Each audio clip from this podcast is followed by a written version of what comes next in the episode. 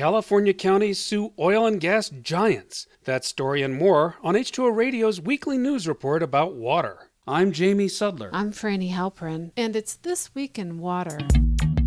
Energy Transfer Partners, the company that is operating the controversial Dakota Access Pipeline in North Dakota, is now facing an investigation by federal regulators over violations at another project. The Associated Press reports that the company's Rover pipeline, partly in Ohio, has wrecked wetlands, flooded farm fields, and destroyed an historic farmhouse. In a preliminary finding, the Federal Energy Regulatory Commission determined that the company and its subsidiary did not disclose all relevant information about its new pipeline, which runs for more than 700 miles from Pennsylvania through Ohio and Michigan into Canada. The feds ordered the company to clean up and restore six acres of wetlands and remove diesel fuel from quarries. The federal authorities have also banned the company from drilling under waterways to build the pipeline until it explains how the spills occurred. In addition to the federal violations, the Ohio Environmental Protection Agency has issued 10 notices to the company for things such as spilling several million gallons of drilling mud laced with chemicals into wetlands. The state is seeking almost a million dollars in fines. Craig Butler, director of Ohio's Environmental Protection Agency, told Midwest Energy News that as soon as the company started building the pipeline, they began having problems because they were moving too quickly trying to meet a deadline and cutting corners. A lawyer for some farmers in Ohio told Inside Climate News that the company just goes and does things and asks for forgiveness later. He added that the company was basically telling landowners to get out of the way.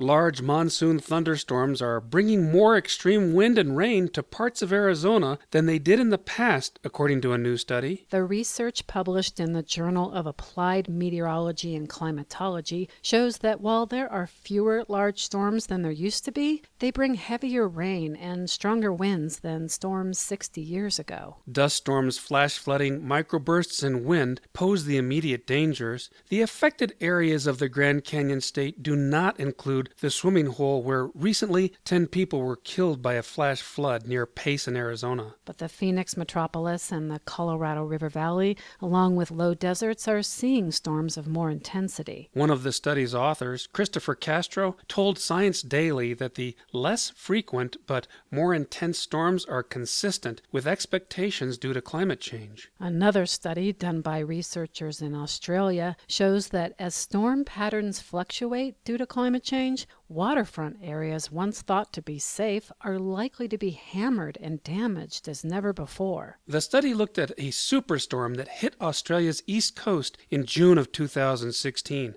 While it was of only modest intensity, it struck from the east, which was highly unusual. The storm was so destructive that it shifted the coast an average of 25 yards inland. The storm washed away millions of tons of sand from beaches across a 125 mile stretch of Australia's eastern seaboard. One of the study's scientists told Science Daily that we will be facing storms coming from directions that do not follow old patterns and may be many times more devastating to shorelines and coastal buildings. The study shows that climate change is not only leading to sea level rise, but also making coastlines previously thought to be safe much more vulnerable.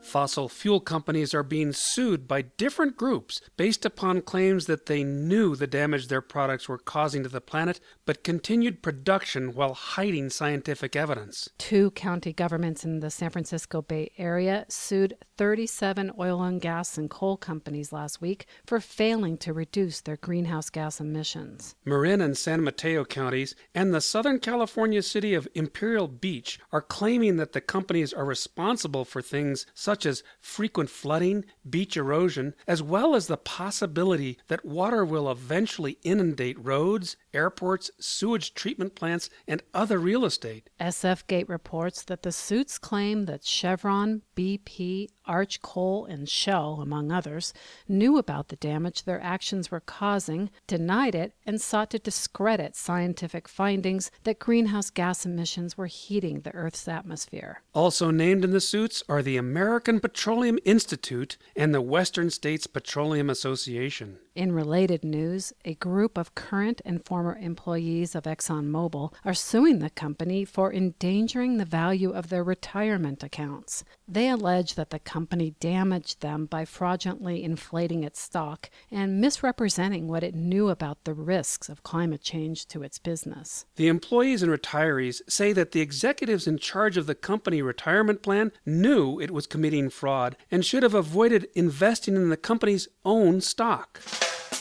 And finally, this week, hundreds of thousands have flocked to French beaches recently, but we're not talking tourists. Rather, it's an invasion of mysterious yellow clumps that, according to Live Science, look like sponges or unappetizing hunks of butterscotch mousse, or even possibly the biggest balls of earwax ever. Officials say the mystery balls washing up on French beaches along the English Channel aren't dangerous and might be from building materials made from polyurethane.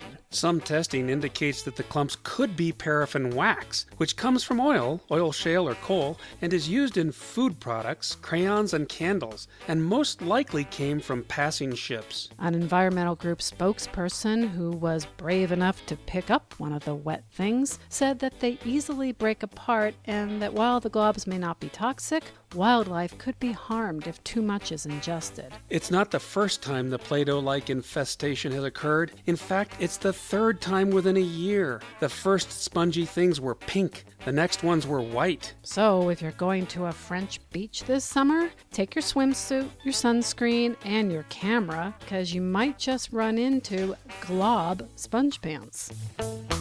This Week in Water is supported by the American Waterworks Association. Discuss your water infrastructure challenges and solutions at WIC 17, October 30th through November 2nd. Find out more at awwa.org forward slash H2O Infocon.